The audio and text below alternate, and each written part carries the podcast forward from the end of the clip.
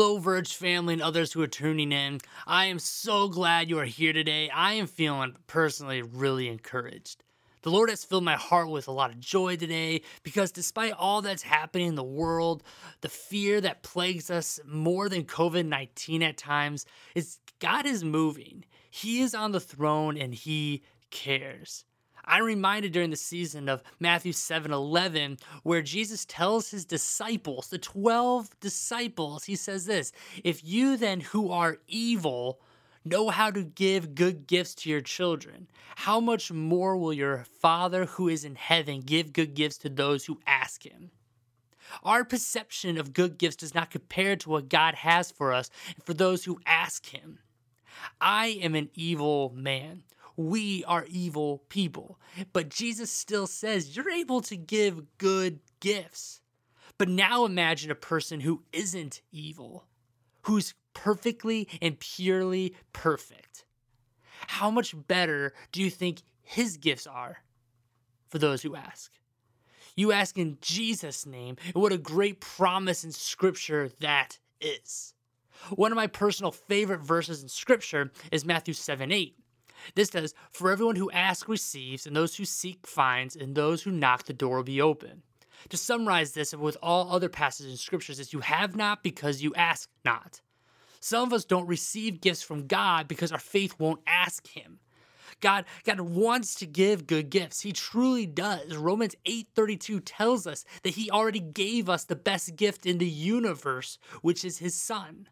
God the Father gave Jesus Christ as our propitiation for our sins. Amen. But when it comes to asking for gifts, though, we have to appreciate how God gives the gifts just as much as what the gift is. James 1:17 tells us this, every good gift and every perfect gift is from above, coming down from the Father of lights with whom there is no variation or shadow due to change.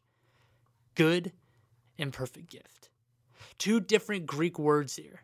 Roughly in Greek, this tells us every good giving and every perfect gift. The way God gives a gift is just as good as the gift itself. What does this mean for us? COVID 19. You could have been praying for more time with your friends, with your family, maybe a break from the noise. And how did God give that? Mean, you might be saying, oh, I'm socially distant from my friends, so obviously he didn't answer that. But you got to take a step back of like, what other things have you been praying for? What things have been on your mind? Again, I can't speak for God, but through COVID 19, perhaps this is a gift the way he's giving it that we have to appreciate just as much as what the gift is itself. Before we get into our topic for today, I wanted you to apply this truth to your life. God doesn't execute decisions blindly. He doesn't mess up. The way he gives gift is just as important as the gift is itself. Think through your life right now and look at the things God has given you. Now think how they were given to you. Was it hard? Was it easy? Joyful? Painful? What things did you learn in the giving of the gift before the gift was brought? I want you to reflect on that truth today. Some of you are going through deep water, some of you are joyful, but how is God given a gift? Think of the how it's given and what it is. Now, though, we have to quickly transition into our time together and our topical question for the day.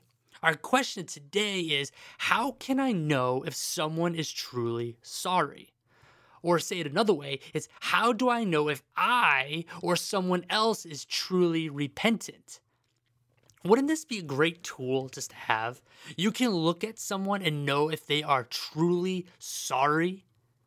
Before I dive again into the study, I want to make something clear as man cannot know the heart perfectly. Only God knows the heart and if it is truly changed.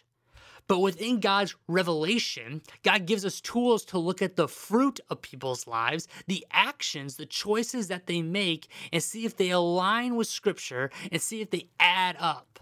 We can approach situations with God's word and look at the lives of others and ourselves to see if we are truly sorry. how can you know?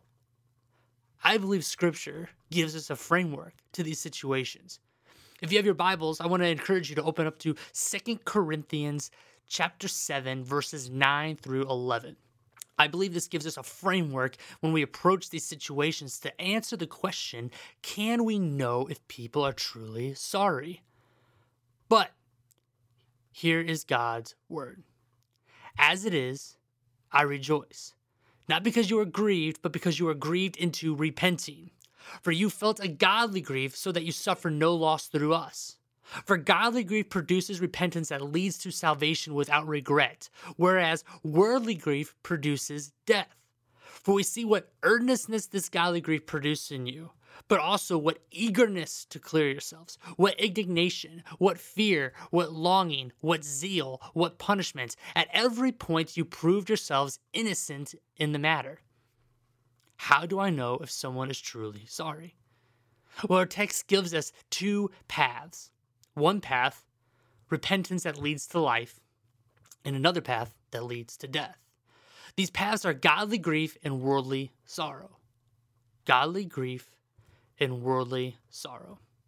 We've all seen worldly sorrow before. This is a person or yourself who's only sorry because they were caught. They are sorry because their lives are affected by their mistakes and they don't really care about how their actions affected you. Our text teaches us how to look for godly grief in others and in ourselves. How can I know if someone is truly sorry? This text breaks it down for us. Within godly grief, within godly grief, rather, we see a list of verbs in verse 11. A truly sorry person will be able to check off each of these areas while they are and to see if they are genuinely repentant. Our text tells us what earnestness, what eagerness, what indignation, what fear, what longing, what zeal, and what punishment to prove yourselves innocent. So, what does each of these words mean? And how can I apply them to my situations today? Earnestness means that you have an intense conviction over something. You feel it in your bones that you did something wrong. Eagerness means you are motivated to get something done. You want to mend the relationship. Indignation means that you're angry that you wronged someone. Your actions produce in you anger because you affected a relationship. This is a righteous anger that gets things done. Anger is a very proactive emotion. Fear here is having a proper view of your sin before God. What fear is sin because it corrupted your vertical relationship, what poisons your horizontal one. Fear here puts you in your place before God. You not only sinned and wronged against someone, but your sin is an offense to God. Longing here is you crave for the relationship to be healed. Just as you long for Chick fil A, you long for the relationship to be mended. Zeal means you are passionate about the reconciliation. You are zealous to fix it. Zeal equals great energetic passion in fixing the problem. That is zeal. And punishment. The last and most revealing. A truly sorry person recognizes what they did was wrong and they agree with the punishment that comes with it. You see your wrong in the eyes of the offended and say, I know what I did was wrong, and I agree with the punishment that comes with it. Isn't this framework, though? We just walk through 2 Corinthians 7 9 through 11. I want you to recognize something about this framework. Isn't that like our relationship with Christ? Salvation comes within the same framework practically. All these same categories must be filled to reconcile your relationship with Christ. And yet, we try to lower the bar for our friends and family, and more often with ourselves. Here's the revealing marker.